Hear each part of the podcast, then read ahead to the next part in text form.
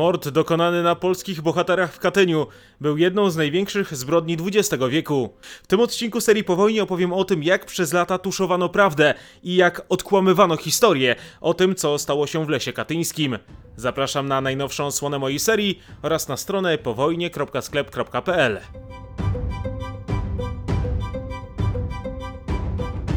Był rok 1939. Po 17 dniach od ataku III Rzeszy na Polskę to samo uczynił Związek Radziecki. Niecały miesiąc później w sowieckiej niewoli znalazło się około 250 tysięcy polskich żołnierzy. Niektórym z nich w wyniku różnych okoliczności udało się odzyskać wolność. W rękach NKWD pozostało jednak ponad 100 tysięcy Polaków. Osoby uznane przez Sowietów za najbardziej niebezpieczne trafiły do specjalnych obozów w Kozielsku niedaleko Smoleńska, Starobielska obok Charkowa, a także Ostaszkowa koło Kalinina.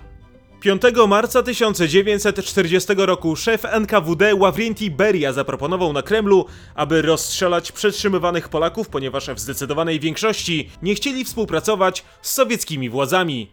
Stalin przystał na tę propozycję. Egzekucje jeńców rozpoczęły się 3 kwietnia 1940 roku. Na terenie ośrodka wypoczynkowego NKWD w lesie katyńskim wykopane zostały doły, które następnie wypełniły się ciałami polskich bohaterów.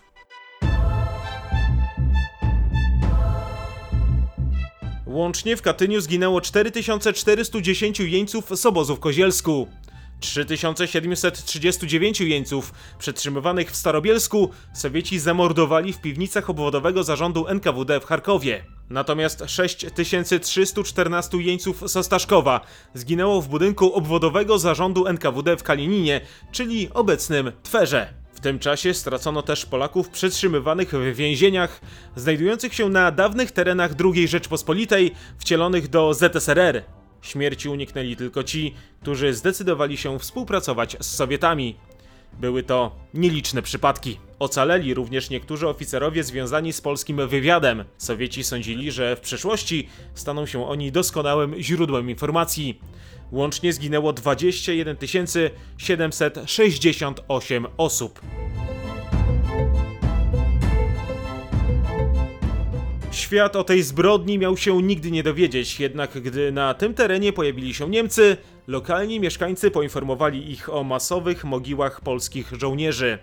13 kwietnia 1943 roku berlińskie radio ogłosiło, że w okolicach Katynia odnalezione zostały ciała polskich oficerów.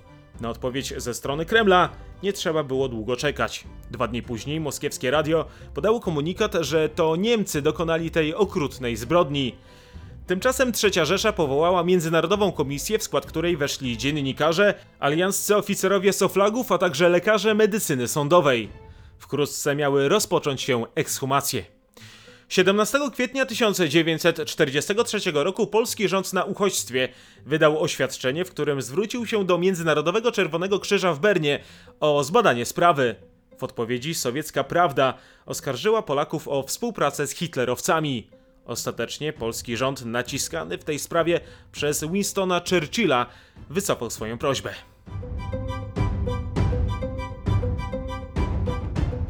Przedstawiciele 12 krajów przybyli do Katynia 28 kwietnia 1943 roku. Na miejsce dotarli również przedstawiciele Polskiego Czerwonego Krzyża, a w tym lekarze, sanitariusze i laboranci.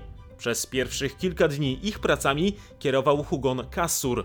Potem jego obowiązki przejął Jerzy Wodzinowski. Do początku czerwca wykopanych i przebadanych zostało ponad 4000 zwłok. Niemal od razu stało się jasne, że Polacy zostali zamordowani w wyniku egzekucji strzałem w tył głowy.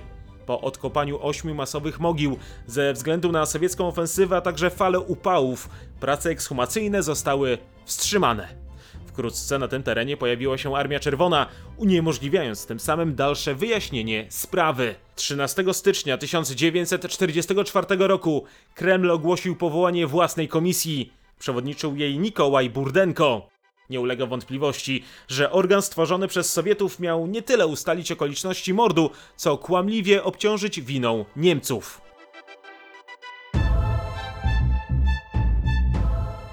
Powstały fałszywe dokumenty świadczące o tym, że zabici Polacy żyli jeszcze w pierwszej połowie 1941 roku, co wskazywałoby, że zamordowali ich Niemcy.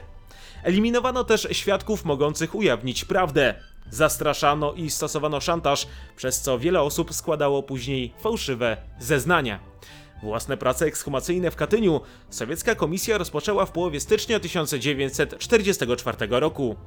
Jej eksperci rzekomo odnaleźli dziewięć dowodów świadczących o tym, że zbrodni dokonał Wehrmacht. Były to m.in. listy, pokwitowania i karty pocztowe. Wnioski biegłych sądowo-medycznych, których pracami kierował główny ekspert Ludowego Komisariatu Zdrowia ZSRR, Wiktor Porozowski, zdecydowanie fałszowały rzeczywistość. 24 stycznia 1944 roku sowieckie władze wydały komunikat, w którym odpowiedzialnością za mord w Katyniu obciążyły Niemców. Pojawiła się też informacja, że oprócz Polaków hitlerowcy zabili też 500 rosyjskich jeńców, a prace przeprowadzone w lesie katyńskim w 1943 roku miały być niczym innym jak mistyfikacją mającą oczernić Związek Radziecki. Sowieci zorganizowali nawet specjalną konferencję prasową dla zagranicznych dziennikarzy. Co kuriozalne, odbyła się ona na dwa dni przed opublikowaniem wyników prac komisji. Rosjanie twierdzili, że Niemcy dokonali zbrodni między sierpniem a wrześniem 1941 roku. Jako, że amerykańskiemu dziennikarzowi Richardowi Latterbacherowi wydało się to nieco dziwne, zapytał on obecnych na spotkaniu ekspertów, dlaczego w takim razie zabici ludzie mieli na sobie swetry i ciepłą bieliznę. W odpowiedzi usłyszał, że w tym czasie były bardzo chłodne noce. Sowieci poprawili potem swoją wersję wydarzeń, podając, że egzekucje w Katyniu miały miejsce jesienią.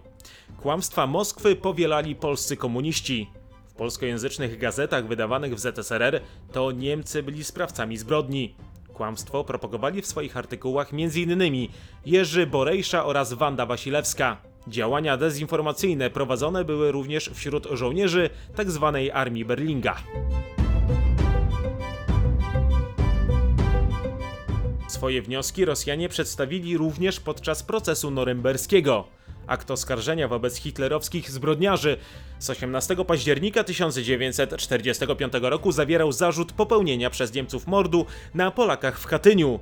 Sowieci twierdzili, że podstawowym dowodem w tej sprawie powinien być raport komisji Burdenki. Jednak Międzynarodowy Trybunał zdecydował się przesłuchać po trzech świadków każdej ze stron. Ostatecznie niemieccy zbrodniarze nie zostali uznani za winnych katyńskiej zbrodni, a Sowieci zgodzili się na takie rozwiązanie. Równocześnie ludzie pochodzący z krajów zajętych przez Armię Czerwoną, którzy weszli w skład Międzynarodowej Komisji powołanej przez Niemców w 1943 roku, zaczęli odwoływać swoje wcześniejsze ustalenia w kwestii Katynia. Czech Franciszek Hayek wydał w 1946 roku książkę, w której wycofał swoje poparcie dla dokumentu Komisji Lekarskiej wskazującej sowiecką odpowiedzialność za zbrodnie. Podobnie zrobił pochodzący z Bułgarii profesor Marko Markow, który w tym czasie stanął przed sądem w Sofii oskarżony o kolaborację z Niemcami. Wersji wydarzeń nie zmienili tylko ci eksperci, którzy w tym czasie mieszkali na zachodzie. W Polsce rządzonej przez komunistów nikomu nie zależało na wyjaśnieniu okoliczności tej okrutnej zbrodni. Uzależnione od woli Moskwy władze w Warszawie przyznawały za pewnik ustalenia sowieckiej komisji obwiniającej za mord Niemców. Równocześnie osoby, które miały jakąkolwiek wiedzę o tym, co naprawdę wydarzyło się w lesie katyńskim, były represjonowane. Tuż po wojnie, po konsultacjach z zastępcą Ludowego Komisarza Spraw Zagranicznych ZSRR, Andrzejem Wyszyńskim, minister Henryk Świątkowski zlecił wszcząć w sprawie zbrodni katyńskiej osobne śledztwo. Nadzorował je prokurator Jerzy Sawicki, a prowadził prokurator Roman Martini. Ciało tego ostatniego odnaleziono ze zmasakrowaną od uderzeń ciężkim narzędziem głową, a także ranami kłutymi szyi i klatki piersiowej 30 marca 1946 roku w jego domu przy ulicy Krupniczej 10 w Krakowie. Śledczy ustalili, że zabójcami byli romansująca z Martinim 16-letnia Jolanta Słapianka oraz jej narzeczony Stanisław Wrublewski. Motywem zbrodni miała być zemsta Wrublewskiego za romans z jego partnerką. Oboje przyznali się do winy. 31 lipca 1947 roku Wróblewski został powieszony. Słapianka usłyszała wyrok 15 lat pozbawienia wolności.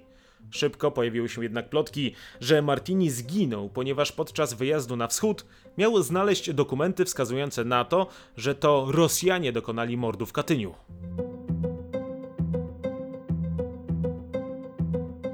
Po wojnie jednym z najważniejszych zadań, jakie postawiły przed sobą emigracyjne polskie władze, było zgromadzenie jak największej ilości informacji na temat pobytu Polaków w Związku Radzieckim. W ten sposób udało się zgromadzić około 18 tysięcy relacji osób, które przeszły przez sowieckie łagry, a w tym również i tych, którym udało się ocaleć z obozów w Kozielsku, Ostaszkowie i Starobielsku. Służbom archiwalnym drugiego korpusu udało się zdobyć relacje Iwana Kriwozierciewa, który był naocznym świadkiem sowieckich egzekucji na polskich oficerach w Katyniu w 1940 roku. To on jako pierwszy powiadomił niemieckich żołnierzy o masowych grobach. Pod koniec wojny Rosjanin, obawiając się represji ze strony sowieckich władz, uciekł na zachód, a dokładniej do Wielkiej Brytanii. W 1947 roku jego ciało znaleziono powieszone na drzewie. Angielska policja uznała to za samobójstwo.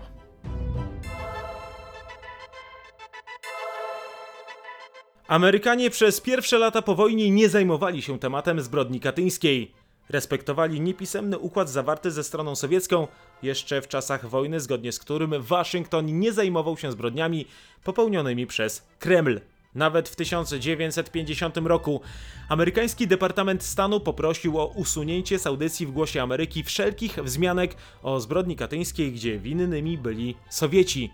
Czasy się jednak zmieniały, a zimna wojna postępowała.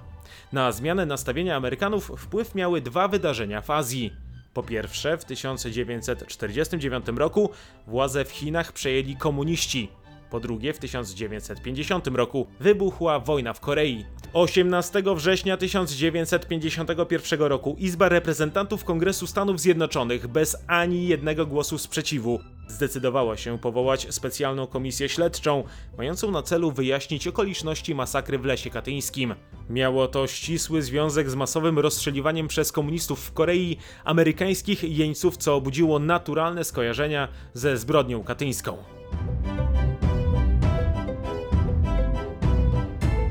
Przewodniczącym komisji został kongresmen z Indiany demokrata Ray Madden. W jej skład weszli posiadający polskie pochodzenie demokrata Tadeusz Machrowicz oraz republikanin Alwin Okoński. Na śledczego wyznaczony został Roman Puciński, czyli lider chicagowskiej Polonii. Pierwsze publiczne posiedzenie komisji miało miejsce 11 listopada 1951 roku. Podpułkownik amerykańskiej armii Donald Stewart złożył wyczerpujące wyjaśnienia na temat tego, co zobaczył w 1943 roku, gdy był niemieckim jeńcem zabranym do Katynia na oględziny masowych grobów. W kolejnych miesiącach, oprócz wojskowego zeznania, złożyło 7 innych osób. Sesje miały publiczny charakter. Amerykanie uznali, że zgromadzone w ten sposób relacje będą niewystarczające do przeprowadzenia dokładnego śledztwa. Dlatego 11 marca 1952 roku Izba Reprezentantów zatwierdziła rezolucję pozwalającą na przesłuchanie świadków przebywających na Starym Kontynencie. Sowieci odrzucili propozycję współpracy. Jednocześnie w całym bloku wschodnim rozpoczęła się nagonka na amerykańskie śledztwo. W kontrolowanych przez komunistów mediach pojawiły się artykuły i relacje wspierające ustalenia sowieckich śledczych z końca wojny. 1 marca 1952 roku w polskiej prasie pojawiło się oświadczenie komunistycznego rządu w Warszawie. Władze Polski Ludowej z oburzeniem przyjęły zarzuty stawiane ZSRR, przekonując, że winnym zbrodni są Niemcy. Działania Amerykanów nazwane zostały hitlerowską prowokacją. Innego zdania był polski rząd na uchodźstwie, który zdecydował się wspomóc Amerykanów w ustaleniu prawdy o Katyniu. Podobnie zrobiły władze RFN. Rząd londyński przekazał za ocean mnóstwo dokumentów świadczących o winie Sowietów. W kolejnych miesiącach specjalna komisja obradowała nie tylko w Stanach Zjednoczonych, ale też w Londynie, Frankfurcie, Berlinie oraz Neapolu. Zeznania złożyli m.in. generał Tadeusz Bur-Komorowski, Józef Mackiewicz oraz Władysław Anders. Z jeńców z Kozielska przesłuchano Władysława Furtka i Władysława Cichego. W roli świadków wystąpili też oficerowie Wehrmachtu oraz członkowie Międzynarodowej Komisji Lekarskiej prowadzącej w 1943 roku badania na miejscu zbrodni. Byli to Szwajcar François Neville, Włoch Vincenzo Palmeri oraz Duńczyk Helge Tramsen. Łącznie komisja przesłuchała ponad 80 osób. Przyjęła też 100 pisemnych relacji i oświadczeń. Raport końcowy gotowy był 22 grudnia 1952 roku. Zgodnie z ustaleniami komisji nie ulegało wątpliwości, że zbrodni dokonało NKWD. Specjalna komisja rekomendowała przedstawienie sprawy na forum Organizacji Narodów Zjednoczonych. Winni mieli też zostać osądzeni przez Międzynarodowy Trybunał Sprawiedliwości.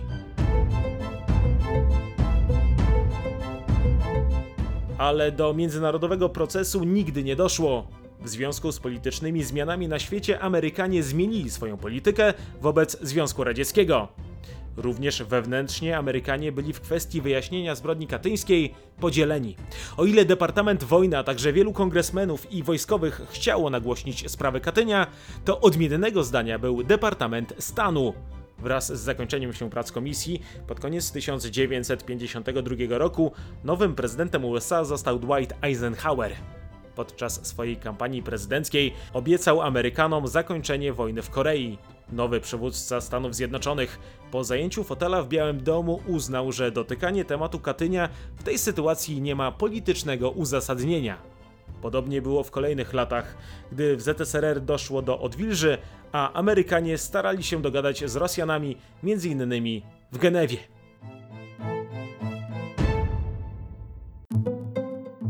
W Polsce po 1945 roku osoby głoszące prawdę o Katyniu trafiały do więzień oraz obozów pracy.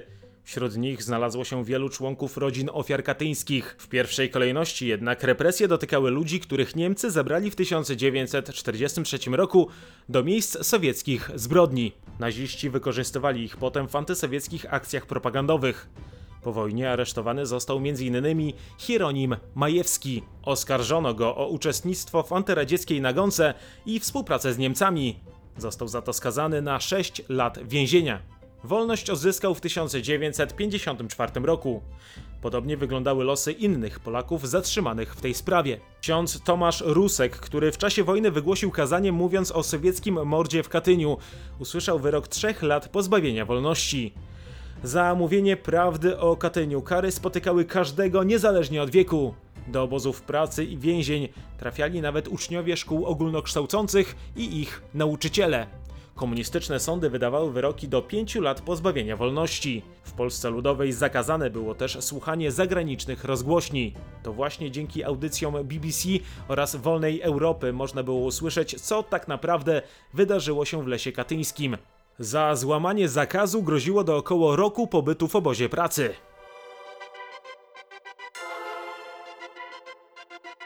Gdy swoje obrady rozpoczęła amerykańska komisja w marcu 1952 roku, Ministerstwo Bezpieczeństwa Publicznego zleciło ustalenie personaliów wszystkich osób oskarżających Sowietów o zbrodnię katyńską. Wszyscy mieli zostać aresztowani, a następnie skazani na karę więzienia. Nadal w propagandowych komunikatach w całym bloku wschodnim to Niemcy byli sprawcami mordu, a ludzie mówiący prawdę trafiali za kraty. Od końca lat 50.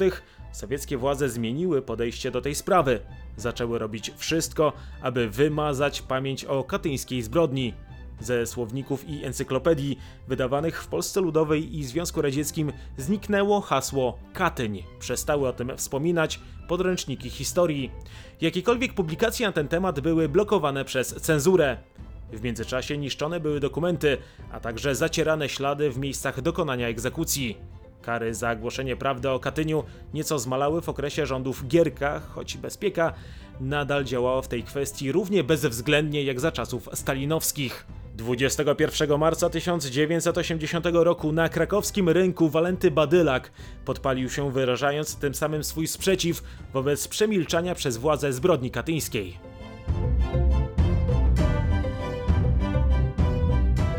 Późniejszych latach ukrywanie prawdy stawało się dla komunistycznych władz coraz trudniejsze. W obiegu pojawiła się podziemna literatura. Nawet po tzw. rewolucji Solidarności komunistyczne władze nadal utrzymywały, że zbrodni dokonali Niemcy.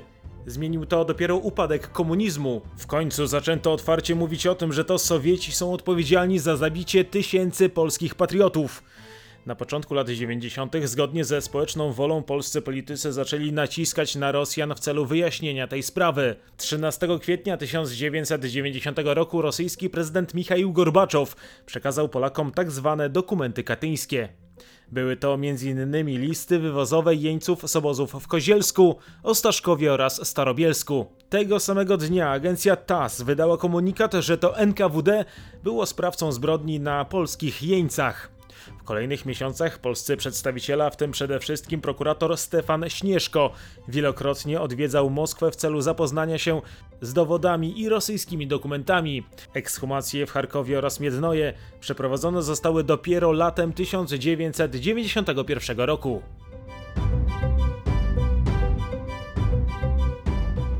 14 października 1992 roku prezydent Rosji Borys Jelcyn przekazał prezydentowi Lechowi Wałęsie dokumenty z decyzją Kremla z 5 marca 1940 roku o eliminacji Polaków. Dopiero wtedy okazało się, że oprócz jeńców w Kozielsku, Starobielsku i Ostaszkowie rozstrzelanych zostało ponad 7 tysięcy osób przebywających w więzieniach na terenach województw dawniej należących do II Rzeczpospolitej kolejnych latach polski wymiar sprawiedliwości skoncentrował się na przesłuchaniu osób, które pomogą w zidentyfikowaniu ofiar katyńskiej zbrodni. Zeznania złożyli m.in. członkowie rodzin zamordowanych Polaków. Choć w 1993 roku warszawska prokuratura wszczęła w sprawie Katynia śledztwo, to ostatecznie nie przyniosło ono żadnych efektów. Po kolejnych wyborach w Polsce nowy premier Włodzimierz Cimoszewicz rozwiązał zespół prokuratorski. W 1995 roku tzw. Tak pierwsze śledztwo katyńskie zostało zamknięte. Argumentowano to m.in. pogarszającymi się relacjami z Rosją.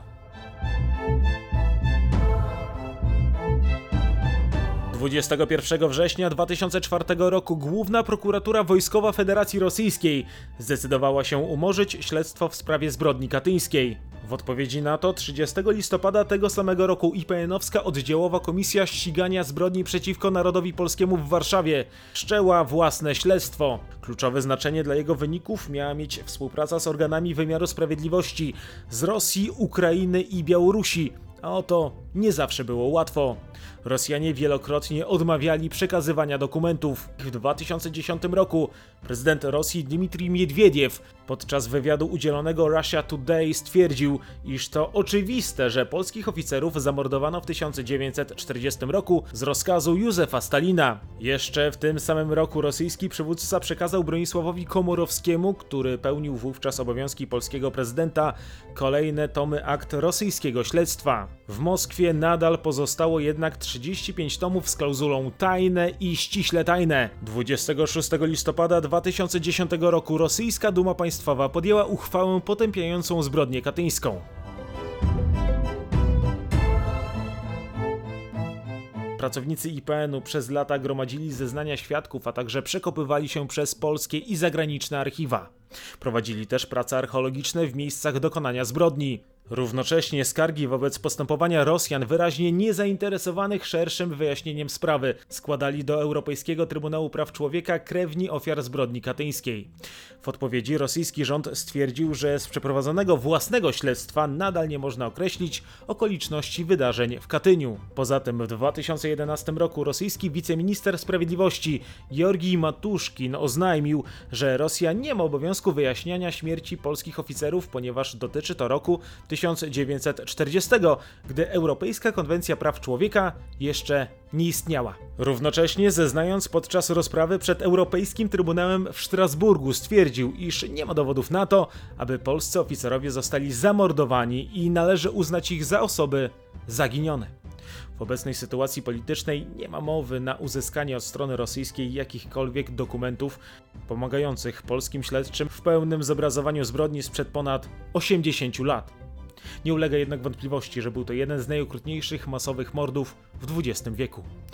Dziękuję za uwagę. Zachęcam do subskrybowania kanału i zakupu mojej książki na stronie powojnie.sklep.pl. Do usłyszenia.